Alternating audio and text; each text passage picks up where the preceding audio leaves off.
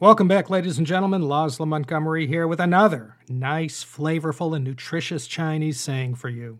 We're halfway through with the season. Time flies when you're having fun. Or, as one might say in Chinese, Guang Yin Si Jian.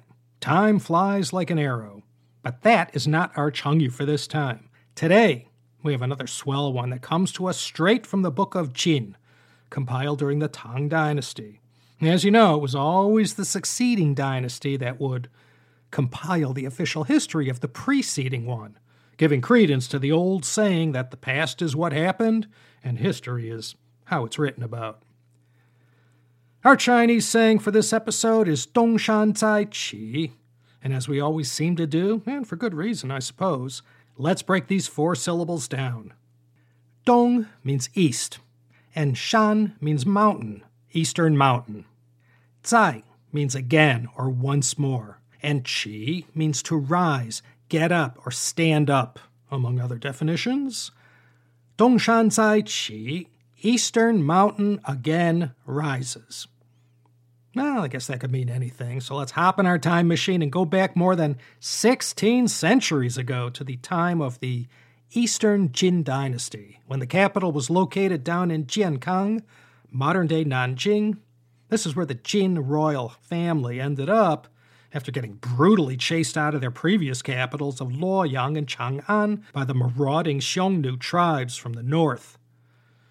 During the Eastern Jin dynasty, there lived a scholar named Xie An who lived 320 to 385.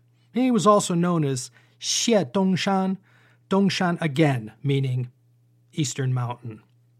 Even at a young age, Xie An was famous for not only his intelligence and high degree of learning, but also as a rather proficient calligrapher. As a young man, he was offered a position in the bureaucracy reporting directly to the prime minister. And this was a position in the capital that offered many opportunities for advancement in the government. But like many other intellectuals of the time, Xie An had no desire for government work. This was a common theme throughout Chinese history the talented literatus scholar who, though eminently qualified, rejected a life in the government bureaucracy so that they may engage in the lifestyle of a traditional Chinese scholar. Despite his feelings about not wishing to go to work in the government, Xie An finally got talked into serving as an official in the Eastern Jin government. But not long after, he feigned sickness, quit his job, and moved back to his hometown in Kuaiji now, this city of Kuaiji, later on in 1131, during the southern Song dynasty, was renamed Shaoxing, a city very much renowned for its scholars and literati, and its wine. But Xie An had become too famous and renowned to lead the secluded life he wished for. Upon hearing once that Xie An was in the vicinity, the prefect of Yangzhou himself came to offer him a nice position in that city. Xie An initially refused, but the prefect was rather persistent, and so, after plenty of arm twisting, Xie An had no choice but to accept the offer. But not more than a month or so later, Xie An manufactured another excuse to resign and left this government job as well. And in the years to follow, Xie An kept dodging attempts from the government to have him serve as an official. Rather than involve himself in the bureaucracy, Xie lived a nice, leisurely life, writing poetry with his friends and fellow intellectuals such as Sun Chuo and Wang Xizhi. Now, these two were among the most renowned and celebrated poets, calligraphers, and literati of their day. Wang Xizhi was covered in an old China History podcast episode, number 96. He is immortalized in Chinese cultural history as perhaps China's greatest calligrapher, and for his legendary Introduction to Poems composed at the Orchid Pavilion, aka the Lanting Ji Xu. Though Xie An and his friends often toured the South, taking in China's magnificent scenery and landscapes, his home base remained a mountain called Dongshan in Kuaiji, again present day Shaoxing, northeastern Zhejiang province. One day, as he sat on the mountain looking out over the rivers and valleys below, Xie An sighed contentedly. How lucky I am to be able to lead the life of the ancient hermit Bo Yi. Now, Bo Yi was a mythical figure from the most ancient times. Meanwhile, Xie An's younger brother, Xie Wan, was rising quickly in the imperial court, doing what his older brother refused to do, serving in the government. As talented as Xie Wan was, everyone acknowledged that it was really brother Xie An who was the real genius of the two. The further up Xie Wan managed to climb, the more everyone lamented that Xie An had gone into seclusion. Seeing that Xie Wan's family was growing rich after his many promotions, Xie An's wife grew discontented with her husband's simple lifestyle. She went to Xie An and complained, Can you call yourself a great man if you keep hiding away from fame and fortune? But Mrs. Xie had no better luck than the government officials who kept trying in vain to entice Xie An to leave his perfect life of solitude and scholarship behind and to go work for the Eastern Jin imperial court. Not long after that, Xie Wan, as it often was, at the pinnacles of power, he came up short in a political struggle and, as punishment, was stripped of all his titles and demoted to commoner status. This shook Xie An greatly as it reflected badly on the Xie family name so he was determined to do something to restore the family's honor. Therefore, already 40 years old, Xie An reluctantly agreed to accept a position as a military commander under the great general Huan Wen. The day Xie An left his home in East Mountain to take up his position, many important officials came to give him a big send off. One official joked, how many times the imperial court has tried to entice you back. We never thought we'd see the day you'd come off your high horse on East Mountain. Xie An smiled and bowed modestly at his friend's praise, and off he went to serve at his post, which he did with the expected competency. A little later on, General Huan Wen started getting imperial aspirations and was counting on Xie An's loyal support in the political struggle that was sure to happen. But Xie sided with the general's rival claimant to the throne, and for this, he earned Huan Wen's enmity. A potential showdown occurred in 373 when General Huan Wen marched on the capital, ostensibly to seize power from the Eastern Jin Emperor. At such a politically dangerous time as this, those in the capital, Jiankang, were shaking in their boots about Huan Wen and his army seizing power. But Xie An remained as cool as a cucumber and welcomed his political rival, who he had sided against in the power struggle, risking his life in the process. He convinced Huan Wen to give up these thoughts of seizing power, and as it happened, eh, this all became a moot point after Huan Wen died later that year in 373.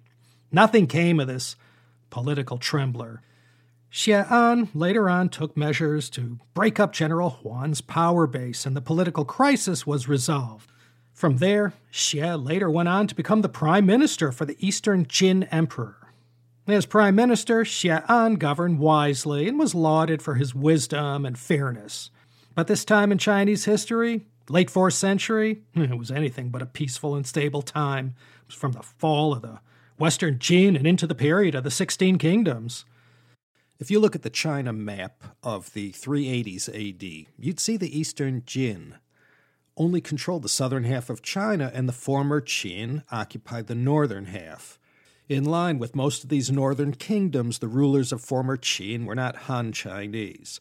This state was ruled by people of the Di tribe of northern nomadic tribesmen, one of the so called Wuhu, or five barbarians, who got all the credit for bringing down the Western Jin and for causing one of the first waves of mass migration to the south of China of these northern Han Chinese, many of which later became known as the Hakka people.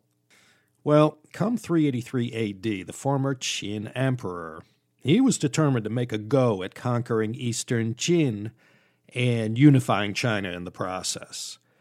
And when the battle drums started being beaten, the people in eastern Jin were wringing their hands and terrified at what was to come. Xie An, as prime minister, acted as a calm oasis in a storm, directing matters, and though technically not a military man, he prepared for the defense of the capital, and this gave the people confidence. Even the military officers were having a bit of a freakout, but again, seeing Xie An seemingly in control and almost indifferent at the dangers gave his men hope. And all lovers of Chinese military history know that everything led up to the Battle of Fei River, November 383. Former Qin made its move, and it's believed somewhere perhaps in Anhui west of the capital Hefei, the famous Battle of Fei River went down, and the upshot was a victory for Eastern Jin.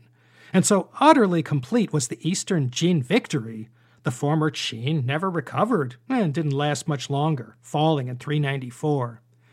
The Eastern Jin, on the other hand, they lived on until the year 420, whereupon they got replaced by the Liu Song dynasty, first of the southern dynasties. So it's from this story that we get Dongshan Zai Qi, Xie An, who lived in Dongshan, East Mountain, present day Shaoxing. He had reluctantly served in the government, but retired to a life of seclusion, and even took on the name Dongshan, Xie Dongshan. But after he retired from his service, he was called upon to serve China at a dangerous hour in its history, and for that comeback, after he had already retired, he is remembered in this Chinese saying taken from the book of Jin that told how Dongshan, Xie An's other name, Zai Qi, rose again. And for anyone who resigns or retires from the stage and makes a comeback, we can use this Chengyu of Dongshan Zai Qi, no matter politician, general, movie celebrity, like Robert Downey Jr., for example, a big star and part of the Brat Pack in the 1980s. He faded from the scene because of all his personal issues, but Dongshan Zai Qi, he made a comeback and enjoyed a nice run in the Iron Man franchise of movies. Tony Bennett, too. Dongshan Zai Qi, what a comeback he made in the 1990s. America's sixth president, John Quincy Adams, after serving in the hot seat from 1825 to 1829, came back a dozen years later to serve brilliantly as a member of the U.S. House of Representatives. Dongshan Zai Qi. Hey, how about Dick Nixon? After the 1962 presidential election, he declared he wouldn't have Nixon to kick around anymore. But Dongshan Zai Qi, he made a great comeback and later went on to become the 36th president. After the failed Gallipoli campaign in 1915, Winston Churchill's career was finished at the age of 40, but Dongshan Qi, he rose again in 1940 and went on to become one of the great men of history. You don't have to be famous or a historical figure. Any one of us, when it's seemingly all over for you, but later you rise again and make a comeback in your career or in your personal life, Dongshan Qi. Okay, this one ran a little long, but don't hold it against me, I beg you. Thanks to Emma once again, pulling through for all of us, behind the scenes. From the city of LA and the El Dorado state, this is Laszlo Montgomery signing off, wishing you a fond farewell, and asking you once again to come back next time for another alluring episode of the Chinese Sayings Podcast.